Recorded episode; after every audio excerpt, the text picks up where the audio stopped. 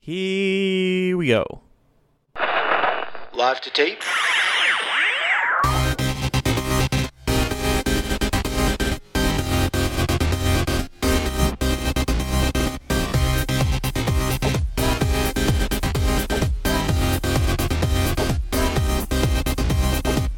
Welcome to Millennial Season four, Episode six. I'm Andrew. I'm Elisa. I'm Laura. And I'm Matt. Hey, everybody's here. What do you know? Woo! Just before Yay. Valentine's Day. We are going to talk about Valentine's Day later in the show. We also have some news to talk about. There was something that happened on Celebrity Big Brother that... I, I, I'm normally okay with the fact that we, we record Millennial... new episodes of Millennial a week apart from one another. But when I heard, when I watched this clip, I wanted to get on and record immediately. It was the most insane thing to watch from Omarosa, former Trump. Uh, what was she? Advisor, I guess. We don't know. Yeah, he has a lot of advisors. Yeah, yes. There was some, also some big tech news. Couple days ago, Apple finally released a new product, the the HomePod, which is like a Siri or a uh, or sorry, which is like an Alexa or a Google Home or a Sonos. But the big thing with Apple's HomePod is that it, it, it apparently has amazing sound, better than Sonos, which is really saying something because the Sonoses, and I have one of them, are amazing. Does anybody here actually use like an Alexa? Or something similar. I have the uh, I have the Echo Dot. Do you like it? I don't use it very much. Why'd you buy it? I didn't. It was it was a Christmas present. Why haven't you thrown it out yet? Because I don't know. Because it's it's it's it's you know what? It's fun to have when you have guests over. It is. Yeah. But um, other than that, why have her? Well, I have an Echo to um. I ask questions to. I ask her to say things. Like, you know, Simon, sa- Alexa, Simon says, Laura sucks my ass. And then she'll repeat that back. Um, oh. You can. Ha- okay. I mean, oh, she just did it. We for all me. Knew that. It's yeah. not uh, you a secret. Can ha- you can have it control your lights. You can have it play music. I actually do find it helpful and fun. And like Matt says, it's fun to have when people are over. Gabby listening live says, I love my Alexa. I use it all the time. But anyway, HomePod, uh, this is Apple's new one. I just can't bother to get it, though, and I'm an Apple nerd because Siri blows hard, dirty, smelly, gross ass. It sucks so bad, and some new research just came out showing that Siri actually does the worst when answering queries in a new A I test. Yeah. So queer. Yeah, it's kind of comical. I feel, like, I feel like half the time when I ask Siri a question, what I get is like, here are some results I found. On yeah. that top, I'm like, what the fuck, bitch? I just asked you for directions to Chili's. Yeah, and she's the worst on Apple T V when you're trying to find some, like, like a T V show or something, because she doesn't know what's on T V or she doesn't know what's on Netflix or anything. Bitch. It, uh, yeah, so it leaves a lot to be desired, and it's sad because Apple was the first out of the gate with one of these computers you could talk to. So Google Home is actually the best. Followed by Amazon Echo, followed by freaking Windows Cortana, and then in last place is the HomePod. So it's just really embarrassing, and that's why well, I'm not buying it. It's also really late. I mean, why even have this kind of product when you're so late to the game to begin with? That's what I'm thinking as well. Maybe it has to do with the sound quality because again, I've I've heard amazing things. And Thad, who's listening live, he says he loves his HomePod.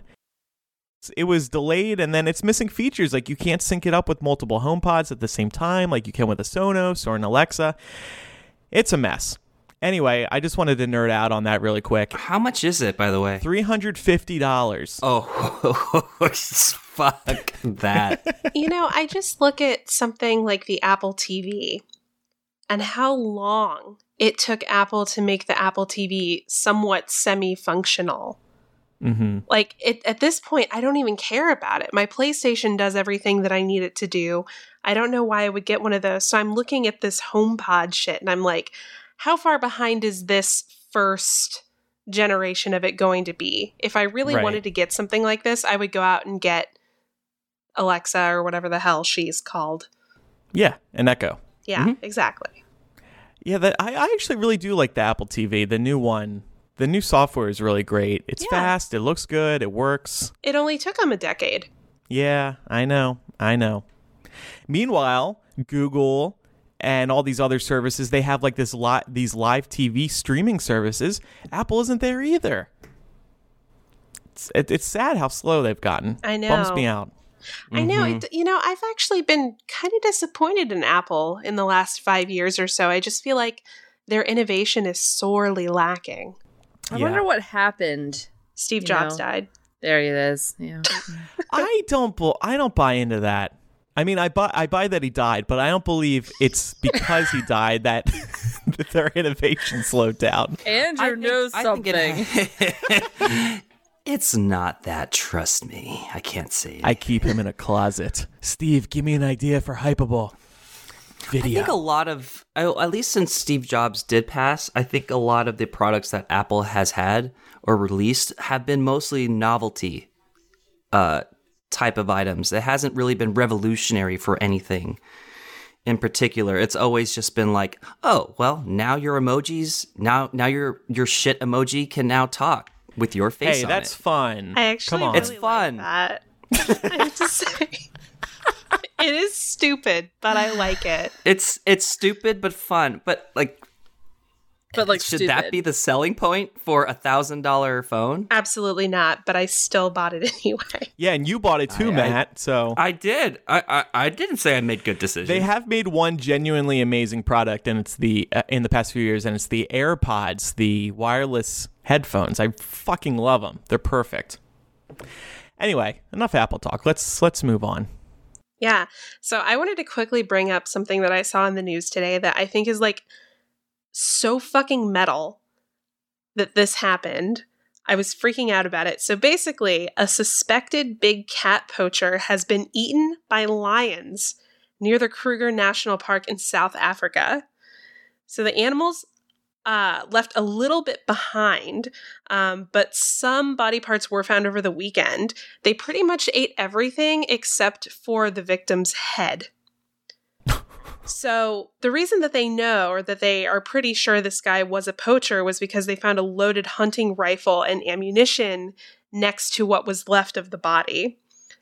So I just think it is fucking baller as hell that this guy was, if he was going in there to hunt the lions, that they were like, nah, bitch, and just took him down, ate everything except his head. Now, if he wasn't going there to hunt the lions, this is, of course, a tragedy, but... but let's assume. let's assume. Yeah. Let's assume. Um, it's a fair bet that he might he might not have been going in there to hunt the lions, per se, but if he's walking into, like, a reserve like that, with a loaded hunting rifle, it's a fair assumption that he was going to hunt something. I mean, right? I mean, it's sus- it was it was suspected that he was a big cat poacher. At least that's what the article said. Because right. apparently there's some history also of catching mm-hmm. him doing that kind of thing. I I just love the irony of the whole situation, because there's a poacher who, you know, kills animals and uses trophies, yet he becomes eaten, and except for the head. Which would be used, uh, I would like to think the lions would use it as a mantle for their their lion, I, like Pride Rock I or something. I just hope that there's like a lion walking around somewhere with this guy's dick around its neck, like a necklace. And it's just like, I don't know, being held together by like his hair or something. You know how like people wear the body parts of animals for no good reason other than they're bad people? I hope that the lions no. are now doing that with his penis. Yeah, I, I like uh, I like Matt's idea of the lions using this guy's head as like a mantelpiece, except they probably looked at his face and was like, nah, you're too ugly, man. Mm. Just leave this. We are all in, in, in the rare event that this poor man actually wasn't a poacher, we're all gonna have to eat our words. Oh, totally, and I'm I'm prepared to do just that. Just not the head of our words. I just hope the guy's name was Don Trump Junior You're not the only one who's been on the internet saying that, and you've also just now put us on the N S A watch list. So good. I'm Thank looking you, for some Andrew. New listeners. Y'all are welcome. All right, Matt, you have uh, some news to share. So if you guys are, if you listeners have, uh, you remember a couple months ago during our uh, end of the year holiday podcast, uh, I mentioned that I was going to be uh, transitioning into a new career field, and that would and a career field in nursing, which I'm incredibly excited about. What I'm not really excited about, though, is the amount of work that I'm going to have to be doing in school. I've already started uh, this past January uh, pursuing this major, and um, what the past month has proven to to all of us is how how difficult it is to commit to a certain day or time. Uh, the best idea that I could come up with that would be best for everybody is for me to study and focus more on my studies and uh, take myself uh, or stepping down at least as one of the main hosts for Millennial. It is very hard to basically uh, say goodbye to a project or just even a group that I consider family. I don't intend on completely disappearing from the picture, at least as a uh, member of the millennial community, and hopefully maybe some uh, surprise bitch moments. I actually expect it from you guys. Yeah, so. no, as as we've told you a couple of times, that's going to definitely be happening because we're going to miss having you here, and I know the listeners are going to fucking miss having you here, but I don't know, decisions like these are never... They're never easy to make, right? Right. And it's it's unfortunately one of the many uh, decisions that I've been having to make about what to do now. It's a bummer, dude. I have to say, like, you know, the three of us, of course, well, the four of us, obviously, but the three of us knew that this was coming, um, you know, for the past week or two weeks or so. And it's been, you know, it's, we've been dreading this announcement on the show because we kind of knew that, like, once it's announced on the show, that kind of makes it real. And I've sort of yeah. been hiding in my little shell, trying to forget that that's well, real. Yeah. Um, Especially this past month, too. I think uh, we've all knew this was going to happen, and we just haven't really entertained the idea of actually making it real. Yeah. Yeah. So it makes sense. You, you have to... This is this is a very millennial issue, right? You got to decide where your priorities are, when you need to make big changes in your life to pursue uh, things that are really important. Of course, yeah, in my opinion, millennial is the most important thing on the planet, but you seem to think that going back to school and leaving the show is more important, and I respect your wrong opinion. Uh-huh. But yeah. no, um, in all seriousness, I mean, that's, I, that's, yeah. we're, we're we're definitely going to miss you. We completely understand, and uh, since there's no ill will here on the way out, unlike with Micah, there was a big debate over ownership of a chair. Fuck that guy. Uh, yeah, we're, we'll we'll reach out to and you in the chin. future and get updates from you. And just to clarify for the listeners, Matt, next week will be your last episode. Is that yeah? People listening live are very sad right now. You have broken their hearts. Gabby says, Matt, I'll miss you so much. I look forward to your guest appearances. Micah says, join the club, bitch. Uh, Micah? Fuck off, kidding. Micah. What the fuck? Who gave him you a computer? You don't even go here anymore. Rachita says, I'm going to miss you, Matt. Good luck with school and wish you the best with everything. My hope, Matt, actually, is that you fall flat on your face and fail so that you have to come back. I, no joke, was just about to say that. I know. um, All right. Seriously. All right. I mean, we'll we'll talk more about this, I'm sure, on your last episode and give you a proper farewell. But, you know, I just want to say that I love you and support you in this. And, you know, even though you're not going to be a permanent host anymore, like like like everyone's saying, we will hear from you again. We'll call you again. You'll be back on at some point. No question. I I do have a, an idea for how we can pay tribute to Matt in the future, but we'll save that for after he leaves. I'm gonna God, I'm gonna troll you so hard. I can't wait until. Why? What? What are you talking about? No, no, Matt. Like when he's off the show, I'm just gonna like. Nothing. Okay. Nothing. Never mind. All right. Yeah, like I'm still gonna like follow up. So you know, whatever shit you guys say, I'm gonna hear it. Okay. All right. So let's move on to some news now. Um, I spoke about, I mentioned Omarosa's moment on Celebrity Big Brother. So I don't, so she was an advisor to Trump. She was in the Trump White House for close to a year. What was her relationship previously with Trump? They, they met on The Celebrity Apprentice like a decade ago. Uh, she was one of the contestants. And I guess they've been kind of close ever since. And he needed a black person in his cabinet. And uh, that other guy wasn't enough. So he added Omarosa to the lineup. And uh, so she left the White House a few, like, I don't know, a month or two ago. Joined Celebrity Big Brother, like, almost immediately. And then on last week's episode, she's sitting on the couch with Ross Matthews. They're sitting there all curled up. She's under a blanket. She's like turned in to Ross. It is it is a fucking hilarious visual. And this happens. And from the outside, can I tell you as a voter, a citizen, I never got it. Why you went to the, the White House with him. I felt like it was like a call to duty. I felt like I was serving my country, not serving him. Whenever was it accepting sense. A political appointment, it was always about the country.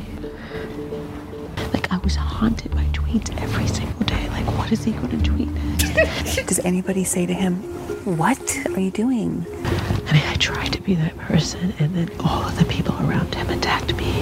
It was like, keep her away from him. Don't give her access. Don't let her talk to him. And it's like, and Vodka's there, Jared's there.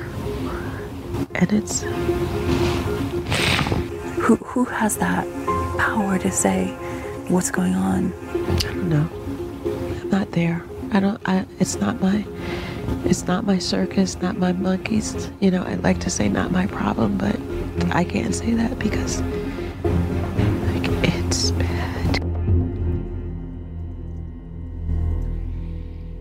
She's crying. Should we be worried?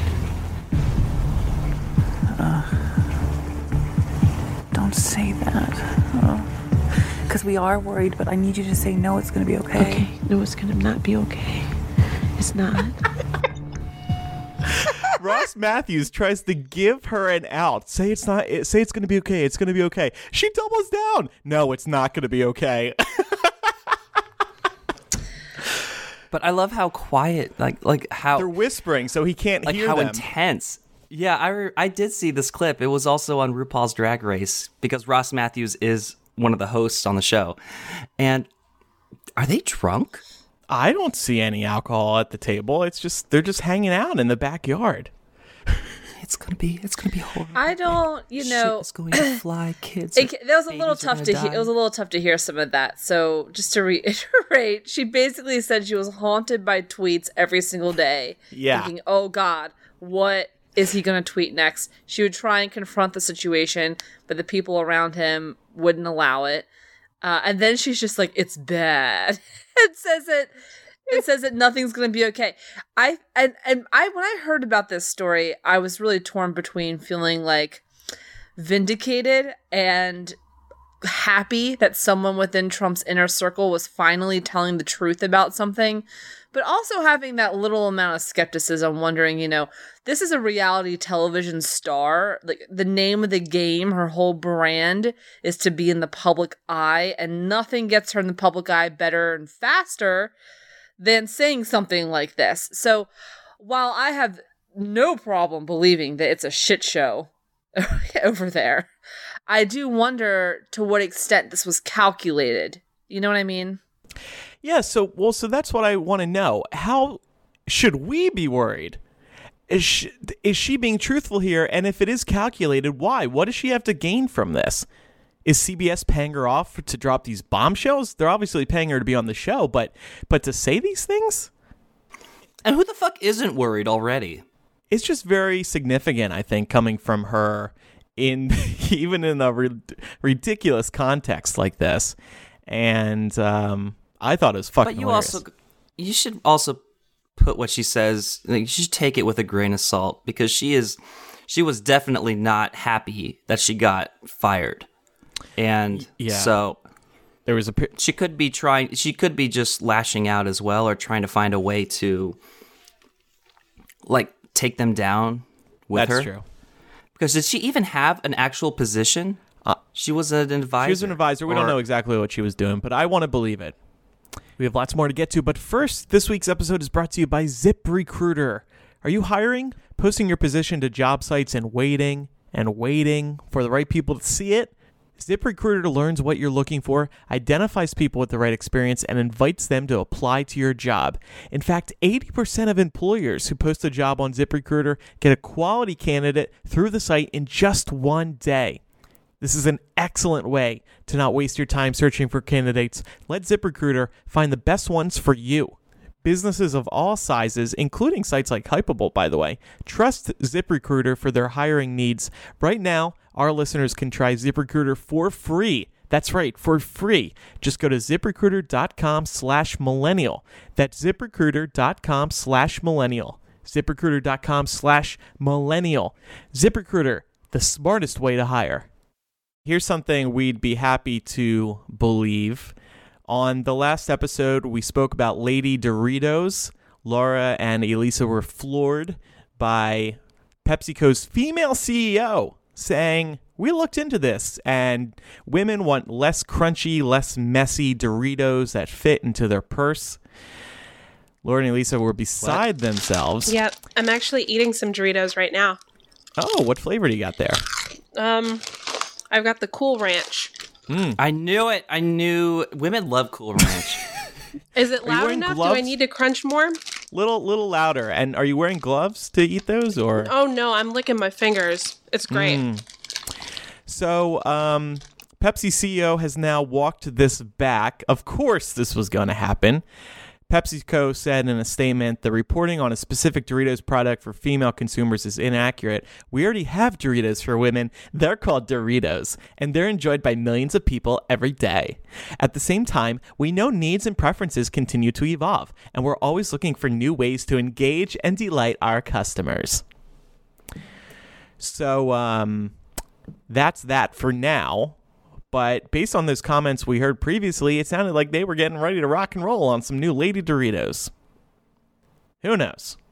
But I, I think they're they're going to avoid those for now because that set off most people. Well, what they'll probably do is come out with their quiet crunch formula and not gear it towards any specific gender identity. Yes. Which is yes. stupid, but I mean, fine. Okay, so what else is going on in the news? Yeah, so the state of California has launched an investigation of the third largest insurer in the country, Aetna, after a former medical director for the insurer admitted under oath that he never looked at patients' records when deciding whether to approve or deny care. Now, this could be a problem, some might say, because let me paint a picture for you. Guy has a stack of files on his desk pending approval for people's medical claims. And if you're not reading people's records, you actually don't have any idea of the context of why they might be filing those claims. So it kind of just seems like an eeny, meeny, miny, moe of determining who gets the medical coverage that they need.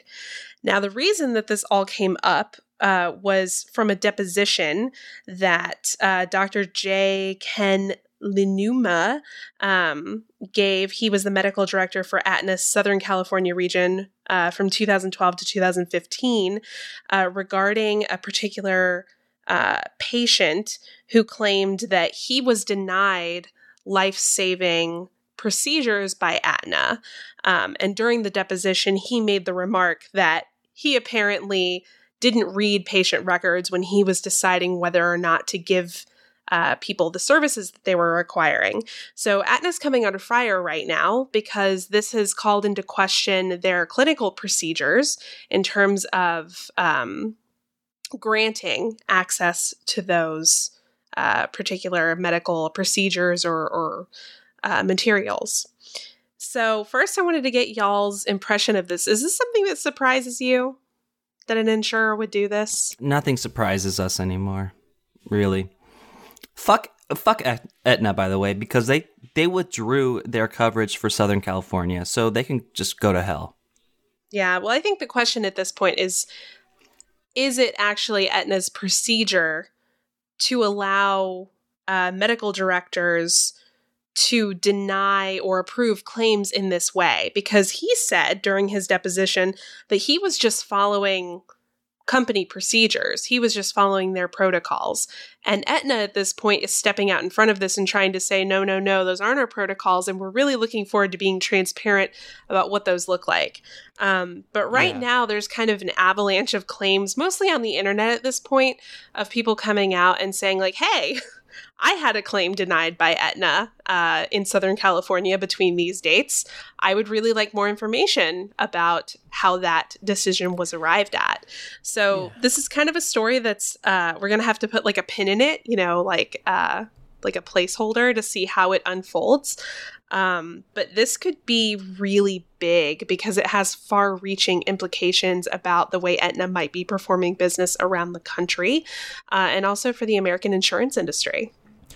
Yeah, we need to look at the documentation that this medical director apparently used to come to this decision mm-hmm. so we can find out whether it really was Aetna's fault or if it was actually his fault and he's a shitty doctor.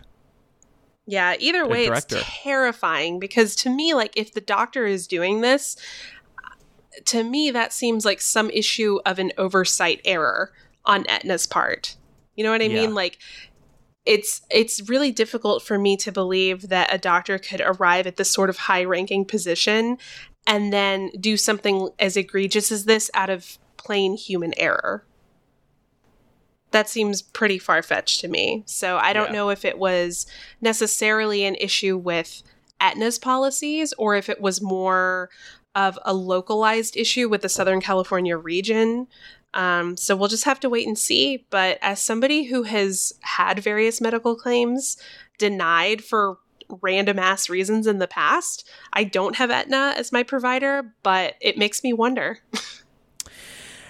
I hope it is a local issue, like you said, mm-hmm. Laura, maybe just limited to Southern California, because that would be huge if it was countrywide. Right, exactly. That just would be absurd.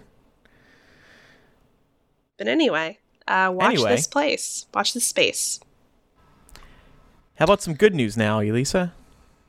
So some good news is that Dunkin' Donuts is um, really taking up the corporate social responsibility game a whole new notch. But first I want to talk about Styrofoam because that's what it's about. Obviously, donuts, Styrofoam, of course, they go hand in hand. So a lot of people don't realize that Styrofoam is actually a brand name. Styrofoam is owned by Dow Chemical, but what it really is is polycystrine. It's sort of like saying, you know, um, Charmin is a brand of toilet paper. Like, people don't realize Styrofoam is like a brand, not the actual product. And polycystrine is the actual product. Well, here's the thing. Polycystrine Styrofoam, whatever you call it, is actually a petroleum-based product. It's basically plastic, but it's petroleum-based, so it's made with with with gas and oil. And it's incredibly bad for the environment for that reason. About eighty-five percent of human waste, of all the trash that we throw away, is plastic-based, and over half of that tends to be polycystrine. Um, this is a fucking problem for a lot of reasons. Number one, polycystrine slash Styrofoam is a carcinogen. It's a known carcinogen. And it's one of the reasons why they tell you you're not supposed to put Styrofoam containers in the microwave, because that has a tendency to bring out the carcinogens and put it into your fucking food.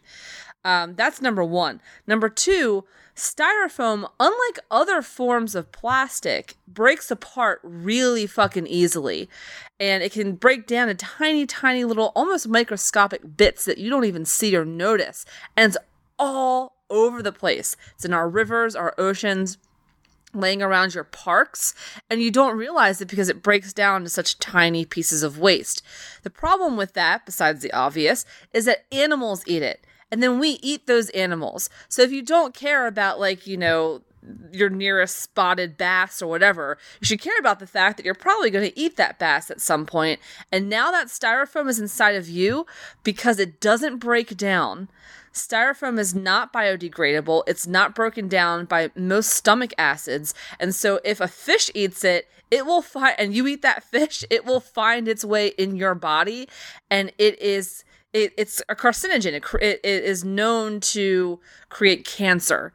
Uh, and it's one of the reasons that uh, scientists and medical professionals think that the rates of cancer have skyrocketed over the past couple of generations. Not the only reason, of course, but one of the main reasons is our consumption of plastic and styrofoam. Uh, that's why it's such a big deal that Dunkin' Donuts has announced that it will fully get rid of its styrofoam cups by twenty twenty. Now, we're talking globally here, not just in the United States. They're actually starting to begin this process um, as early as March, so just next month, and they plan to be wrapped up by the end of twenty twenty. Uh, and this move, again, is just in direct research to the out pouring of of people, particularly environmentalists, who are raising the alarm about the dangers of styrofoam. So I wanted to point out, number one, why styrofoam is so fucking bad. A lot of people don't realize it. Uh, and number two, why Dunkin' Donuts is so fucking good. So feel free to go ahead and eat up all those donuts and pack on all those calories because you're putting it towards a good cause and a good company. Dunkin' Donuts is a great company. I love, I've always been a fan of their coffee and their food. Oh my God, the bacon, egg, and cheese on a bagel can fuck me any day of the week and I'll fuck it back. It is so delicious. In California, they actually started um, banning styrofoam in select cities. I don't believe it's statewide yet, but in select cities across the state. That was in twenty sixteen, and Dunkin' started opening up around that time in California around then. So they couldn't use styrofoam for their cups. That's mainly how Dunkin' uses it. And they gave you paper cups when you bought coffee there, and it was so much better. I, now, this is news to nobody. If you go to Starbucks, you, you get those uh, eco-friendly cups as well. But it was just such a nice change. And then when when I started going to Dunkin' here in Chicago, Illinois, or back in New Jersey, I switched back to the styrofoam cups, and it really dawned on me just how fucking stupid it is that Dunkin' still uses styrofoam. It's an archaic way to um, ser- uh, serve people coffee, and, and I felt gross. So uh, I, I, I'm really glad that Dunkin' is actually rolling this out worldwide, and I'll continue to sim with their donuts and eat their breakfast sandwiches. I, I love I love how even the Queen of England is like declaring war on plastic now. Like she has she has ruled for uh, all of the estates uh, owned by the royal family to uh, reduce or I'm sorry, eradicate all of the all of the plastic usage in all the cafes and all it just it just every all the dining rooms, everything. It's now going to be required to use like china plates, glasses, uh, just actual glasses or paper, but it was all due to uh, Blue Planet, yeah, the show by David Attenborough. Because right, and and the reason David At- David Attenborough himself raised a lot of awareness about how much plastics are destroying the world after he filmed Blue Planet two.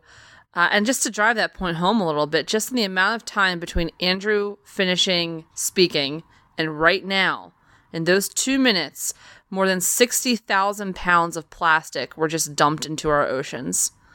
Every two minutes that happens. Fuck. It's, mm-hmm. it's not. It's Each. not sustainable. And again, it's you know it's it's killing it's killing off whole species of wildlife, plants and animals both.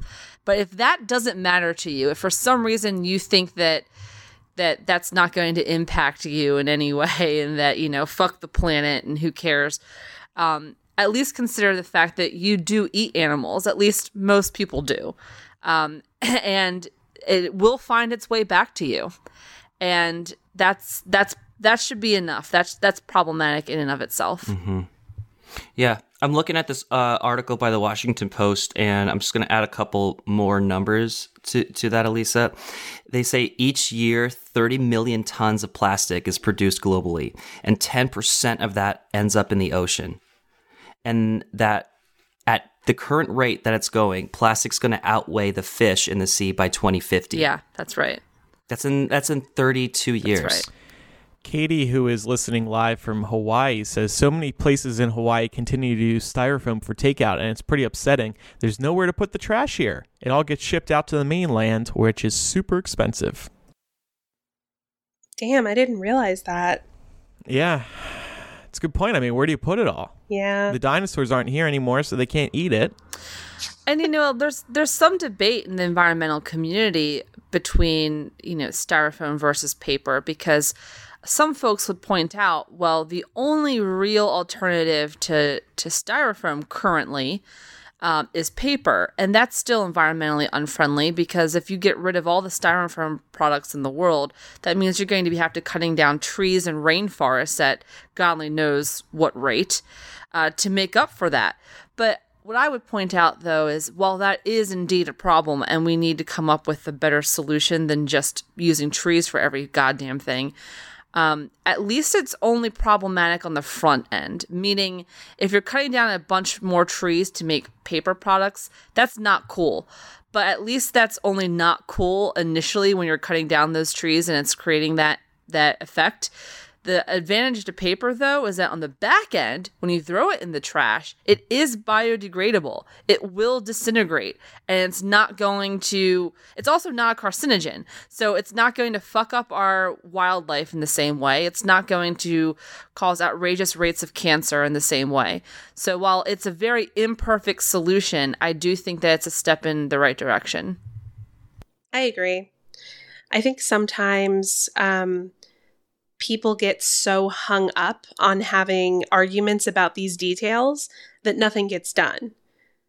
And it's like, well, we can have an imperfect solution that at least gets us part of the way to where we need to get, or we can continue using styrofoam and getting cancer. Yeah, and for anyone who's wondering, you know, what can I do about this whole plastic problem, whether it's styrofoam or otherwise, vote with your wallet. No, vote vote with your wallet. Seriously, you know, you can support companies like Dunkin' Donuts who take these sorts of steps. But also when you're at the grocery store and you're looking at what items to buy, don't go for the products that are like individually wrapped. Sometimes it drives me nuts. Like they've started they've started individually wrapping hot dogs inside of yet another wrapper. So you still have like the hot dogs that are like in a, you know, um, like a twelve pack, but each hot dog within that twelve pack is also individually wrapped in plastic. And I don't understand why that's necessary. And this whole, there's this whole culture now of just individually wrapping shit. Don't do that. Like if you really want to make a difference, don't support those products.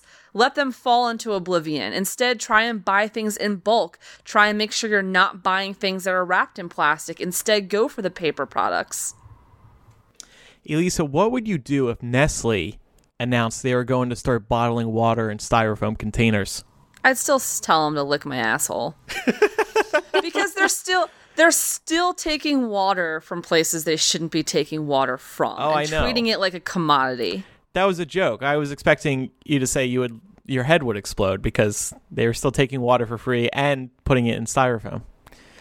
Oh, oh, you said putting it in styrofoam. I thought yeah. you said like putting yeah. it in like paper. No, no, no.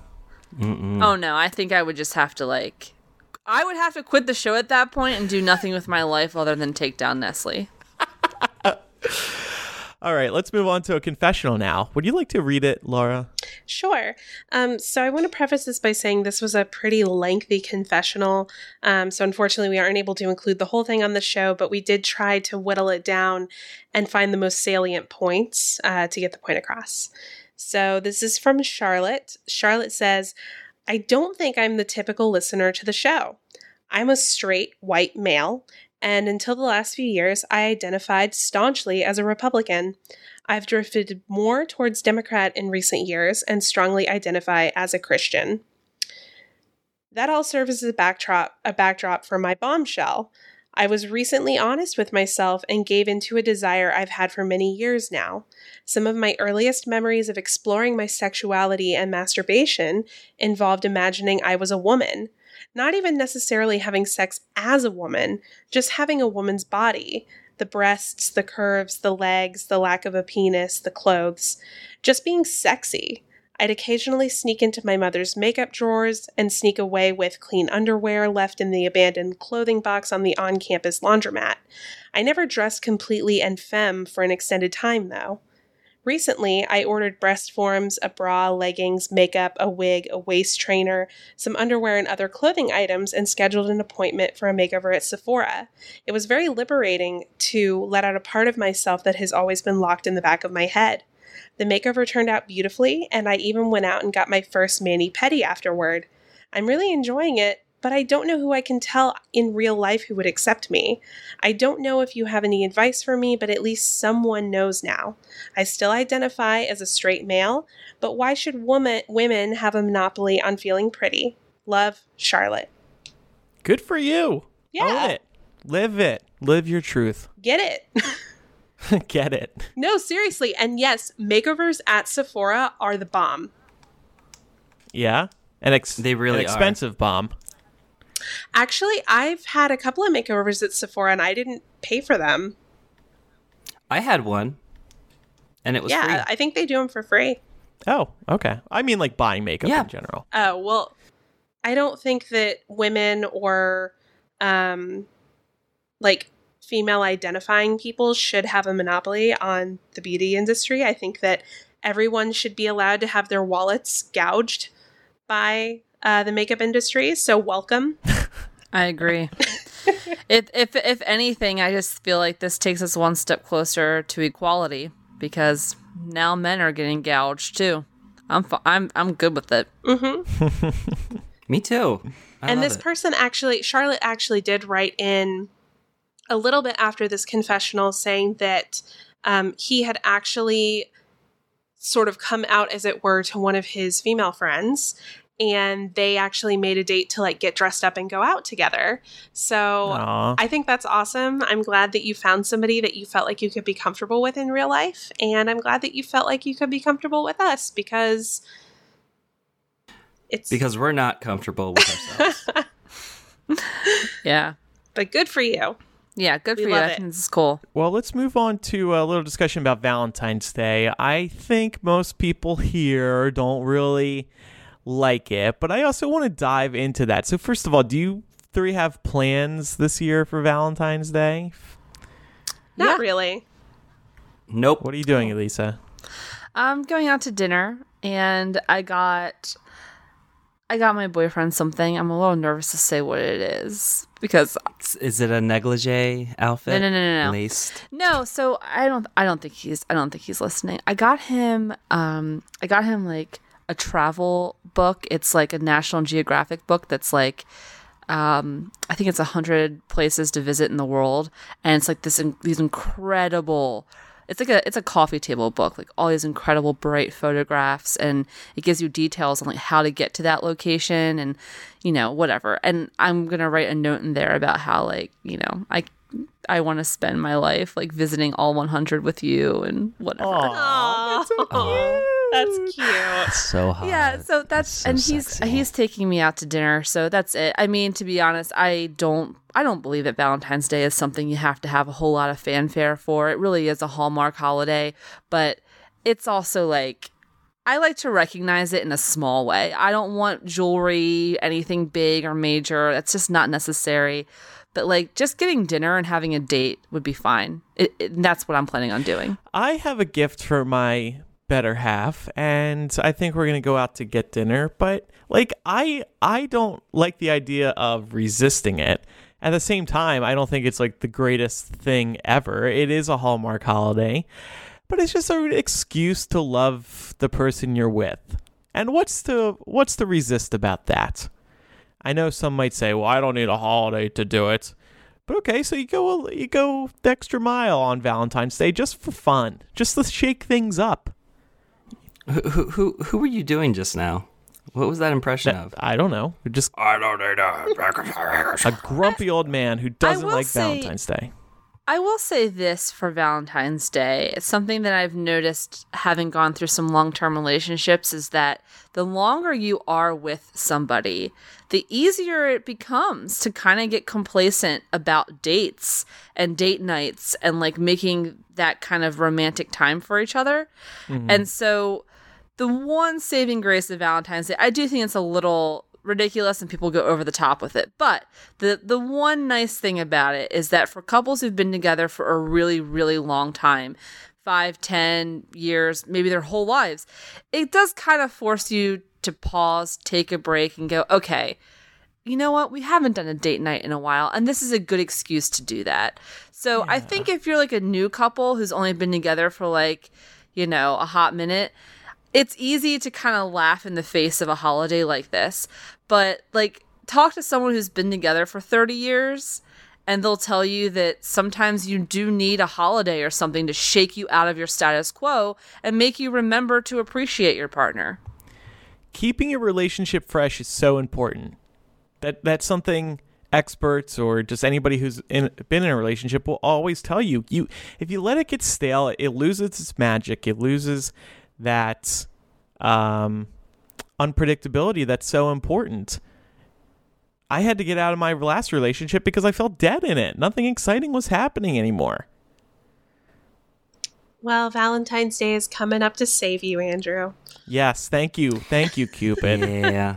No, I mean, I, I got something small for Mark. Um, I don't really believe in, like, blowing Valentine's Day out of the water because, again, it, it is just, like, to me, it's a very corporate holiday, and I don't see the need to like make it into something that it's not and overblow it, especially for us, because our anniversary is like really close to Valentine's Day, so we're already doing stuff. And so like I just got him something small, and actually I'm taking him to get an M R I on Valentine's Day. Yes! That's amazing. Oh, oh my God. You went to Jared's. So yeah, um, we're doing. He's gonna go lay in a in a uh, magnetic tube for a little while on Valentine's Day. That's that's what we're doing. It'll be fun.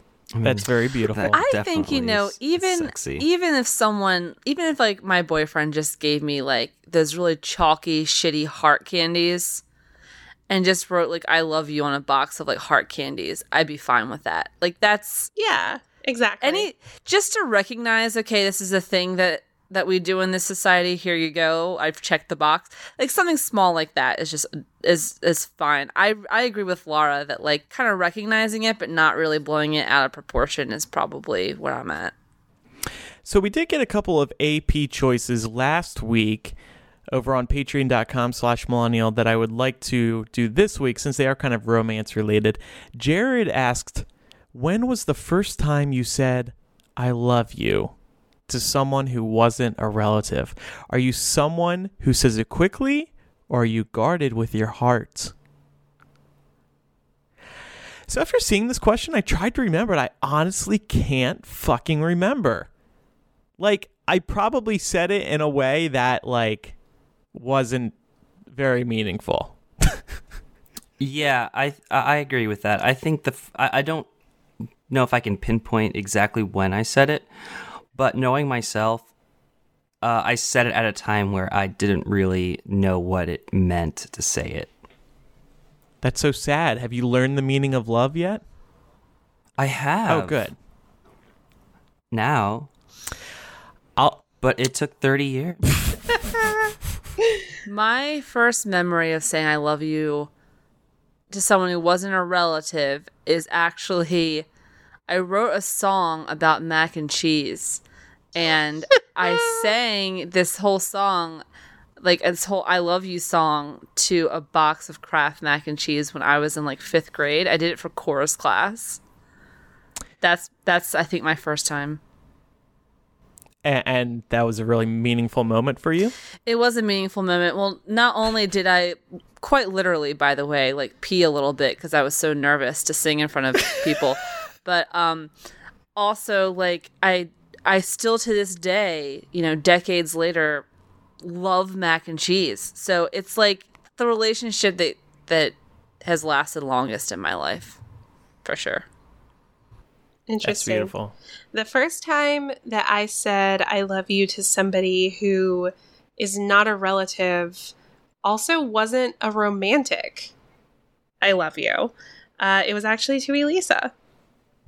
Oh, no. Oh, no. It was because like because like my thing is like she's my sister. It's like I've known her for half my life and she's been there during all of the best and worst moments of the time that we've known each other. Um, mostly worst. Mostly worst. Um, and she's seen me through it. And I cannot imagine anyone else filling the role of the best friend that I'll ever have in my life. So yes, oh my God. she was she was the first person that I ever said I love you to outside of a relative. Um, she's not leaving the show. Matt is. I'm crying. I'm like actually yeah, tearing. That's why up. she's she had she's been able to get through the show. I'm actually tearing. It's it's funny. I was reading this doc earlier today though, and before I remembered my mac and cheese song, I did actually think to myself, I and, and I'm not just saying this because she just said it, but I really did think to myself, I think it probably was Laura. I was never that person to like say I love you to friends. I always thought was kind of fucking lame and cheesy. Mm-hmm. And even to this day, really, I don't say that. I think Laura's the only person I ever say I love you to on even a semi-regular basis besides my boyfriend.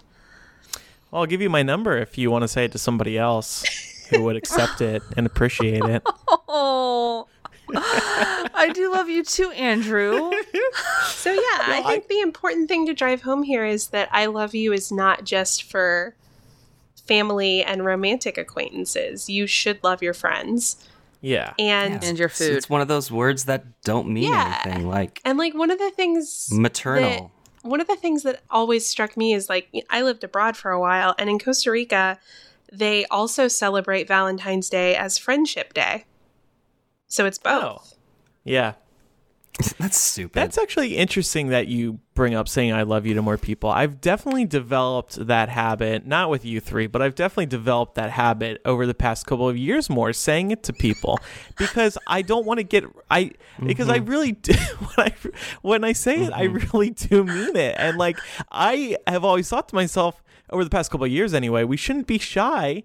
We shouldn't shy away from saying it. So I have. Again, not to you three, but to other I, people. I, just, I started laughing because you go into this very heartfelt moment, Andrew, but you have to get in that little dig. Like, not not to you. Well, because I knew you three were going to be like, we haven't heard you say it. You've said, Andrew, I mean, you've you said fuckers. It to me. Yeah? Yeah, yeah. I guess. Yeah. You have. Because I'm thinking like uh, my best friend, Richard, who I work with, I, I have told him I, I love you. And I and I mean it in a platonic way. Uh, but you would still suck his dick. Yeah, maybe once or twice. Hey, cock's the cock, am I right? Um, it's true. No, and, and speaking of I love you, then we can move on. My most recent relationship, it took a lot of alcohol before I could say I love you to him. Because once you go there, oh. there's no going back. And like oh, yeah. I was very afraid to go there. I cried. Aww. I cried when I told Mark. I was so like amped that's up. So gay. Shut up. That is beautiful though. I think that's I, a very cute story. I had like wanted to say it to him for like a, a month or two at least, but I just couldn't bring myself to do it. It's like a point of no return. But I'm it glad is I scary. Had that alcohol. You it definitely is. You're like on a precipice. Yeah. When you reach that moment. And like, I'm somebody who's very guarded with that. I, apart from Elisa, I had only ever said it to one other person. And so like, I, like I've said it to three people outside of my family mm-hmm. in my life. So. Yeah. It's, I mean, I, I think the question should have been more specific. Like, like w- the first time you said, I love you and like actually like meant it. Mm-hmm. I stand no, I by that, my answer, though. Yeah, I think that ended up being a very meaningful discussion anyway. Yeah. I was expecting a Grinch discussion. But while we're on the topic of Hallmark holidays, I have been meaning to mention how bullshit all of these national blank days are. This past Friday, it was National Pizza Day and National Bagel Day. What the fuck? fuck is going on? Every day there's something different that we're what celebrating. About pizza bagels, though. N- national. Well, but they. But why didn't bagels consult with pizza to make sure they weren't overlapping? The day that they share, get another day. There's three hundred sixty-five days a year. Do it's bagels a lot and of pizza carbs. Have to, yeah, exactly. So I I did some research. Like, who decides what and when is each national day? And it turns out it's just these random ass websites, including one called National Day Calendar. And um, a couple of years ago, in a single year, they fielded about ten thousand requests. And they only decide to approve ones that are kind of broad. Like, instead of Starbucks, they'll do coffee. So National Coffee Day. Um, they add about twenty to twenty-five national days annually. And by the way, you can a- ask your Echo, like, what day is National Margarita Day? And it'll answer. It, it it knows all these too. But then you see them on social media. You see them on websites. Oh my God, it's National Grilled Cheese Day. Here's the best grilled cheese w- recipes. They're they're stupid Hallmark holidays to go get you buy to buy pizza and bagels. And damn right, I went and bought bagels on National Bagel Day because I'm always looking at, for an excuse to get bagels. I just think it's really dumb, and we need to stop with all these national days. I agree. Yeah. I don't get where it's coming from. I know. It's just, it needs to stop. Like, w- w- where does the madness end? They should do a National I Love You Day, and we Isn't could put Valentine's it together. Day? No, but it's a day in which you say I love you to the people who deserve it, but you've resisted. But then, like, what the fuck's gonna happen when you're that person that you didn't get said I love you to? Well, you wait for National Pizza Day, and you eat lots of pizza. It's just like Valentine's Day. Day when you're the only person at the office who doesn't get flowers delivered to them. Oh, that would blow. Oh, Laura, I'm sorry. Well, I'm not talking about myself. I'm talking about romantic comedies that always do no, that shit. No, that felt like it came from somewhere. That was a dark place you just came from. No, I work with nerds. None of us get flowers on Valentine's Laid. Day. Oh, yeah. Please, I'm sure Mark will send you something or show up at your office. Uh, we're going to be together on Valentine's Day, so. Oh, you're taking the whole day off for Valentine's Day. Well, no, I'm taking him for his M R I, and then I'm finishing the second half from home. Oh, I so hot. I know. So. We're going to, like, let me tell you, taking him for his M R I, that's really going to put me in the mood. M R Is, I had one of those once. Oh, my God, you go in the small tube, and, oh, it's the worst. It's okay. I've Very had better. Claustrophobic. Um, all right, well, I actually have some exciting news to share. I'm leaving the show too. What? No, um, so I've I've been sp- I've I said about a month ago that I was pursuing purchasing a home. I had found one that I was really interested in. Um I decided, and my boyfriend was taking credit for this all weekend. He was the one who kind of talked me into actually going to see it. So we went and saw it, and I made an offer on the house. I can't remember what part of the story I got up to the last time because I didn't want to keep sharing details until it uh, uh, was all ironed out because I didn't want to uh, get all excited on air and then lose it and then be depressed. I am closing on the condo this Thursday. Woo! I am very excited. It's the home of my dreams. It's been... It's been a it's been a stressful process for sure, um, and I'm about to wire all the money out of my bank account, which uh, I will. Ne- I, I the last time I will have this little amount of cash in my bank accounts was a very long time ago. So it's going to be crazy seeing such little money in my bank. But totally worth it. Um, not only does this place meet all my expectations, but it just it had so many other things. So I just I knew I had. What to have was it? it? What was about it that sold you? It was all updated. It's just my style of kitchen. I love the layout of the place. Um, it's got just like quirky, great features like a skylight in the entranceway, a jacuzzi tub, two balconies. I have exclusive roof rights. I can build a fucking deck on top of my roof if I want to. That's right. You've been wanting to do that. Yeah, it's always been a dream of mine to podcast from the roof. Um, it's right off of the lake, like, a- a- and right off of a, a fucking amazing beach. I'm going to be out there every damn morning. It's just Wait, so- there's a beach in Chicago? Yeah, so Chicago is located next to Lake Michigan. That's a it, lake. Uh, but there's beaches along the lake. Does that constitute as a beach? Yeah, there's sand. It's brown, and it looks like a beach. God. But it's a lake. I'm so glad you're leaving. um, you fucking uh, people. I did want to share a couple of tips, though. First of all, Laura, did your realtor tell you to, like, write a letter to the seller? No. Okay, so this was a tip. Uh, good. So my realtor suggested attaching a cover letter to, like, the offer.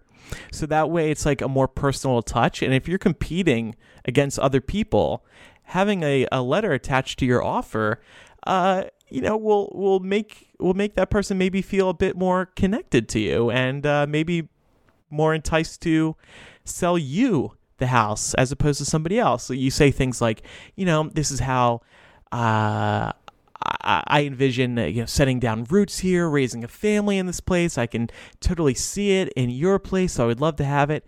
That's a personal touch. And my other tip for now is to not be intimidated by the house buying process. I definitely was at the beginning of this. I knew fucking nothing about it. I still really don't know anything. But the realtor and the attorney you work with and the lending company, they will help you step by step, and don't be afraid to ask stupid questions.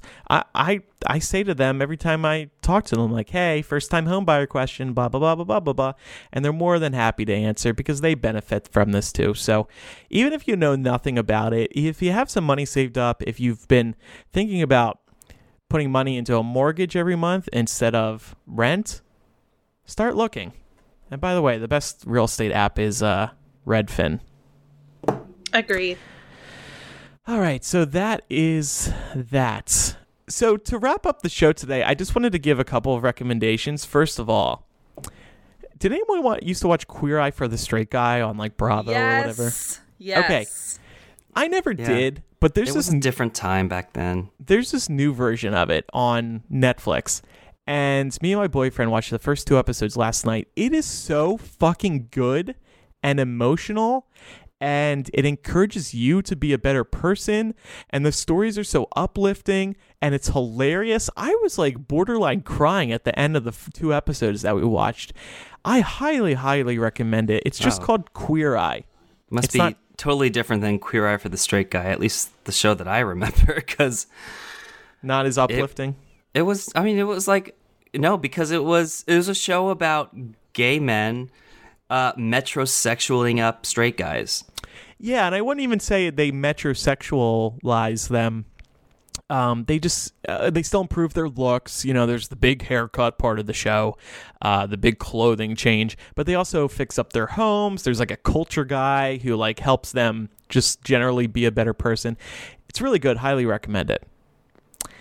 And just briefly, last week's After Dark was a lot of fun, and I follow a couple of porn stars on Twitter, and one of them plugged this product called um, plug called uh, GetStudioReady.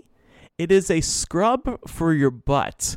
So Lauren and Elisa, if you're thinking of getting into some anal fun, check out get studio ready dot com. And there's these scrubs that are designed for your ass to like clean your ass and make it smell really great. What's the website again?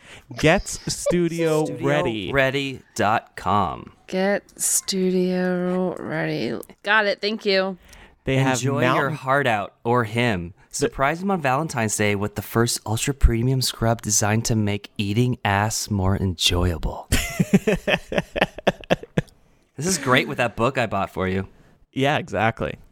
And but uh, again. Speaking of butts, on today's After Dark, we're going to do a Would You Rather Valentine's Day edition. We have come up with a ton of fun Would You Rather questions that we're going to answer, and I think these are going to turn into some stories as well. Uh, for example, would you never be able to give oral sex again or receive it again? Or for Elisa, would you rather not speak to Laura for six months or break up with your boyfriend friend for three months? Yeah, I have a lot of questions about that one, but I think I know how I'm leaning. Would you rather get fisted once or post four personal sex tapes on Patreon? These are the hard questions. There's a you, you really you really chose the P G ones, didn't you? Patreon.com slash millennial is where this all will be. If you want to contact us, millennialshow at gmail dot com, or use the contact us form on the website. Maybe uh, send us in some feedback about Matt. Make him cry on the last episode. Ugh, impossible. Say your goodbye to Matt. We will send him off next week. We'll play if the we... Vitamin C graduation song. Oh, that'd be beautiful. That actually might make me cry. No, fuck that. Don't you dare play that song. As I show Matt pictures of, of the Chicago beaches. By the way, um, anyone who's interested, uh, Get Studio Ready actually has ten percent off your first order right now. So just in time mm-hmm. for Valentine's Day. Just a and heads if you up. Subscribe and save, you can get up to fifteen percent off your orders. Not, I'm not on the website. I just know. I honestly want to try this. Boyfriend, are you listening? Can we do this? Yes. I don't know his voice. I don't know who your boyfriend is. Thanks, everybody, for listening. I'm Andrew. I'm Elisa. I'm Laura. And I'm Matt. See you next time. Goodbye. Bye. Not for me. Well, yeah, next time, yeah. I know, but it's funnier the way I said it.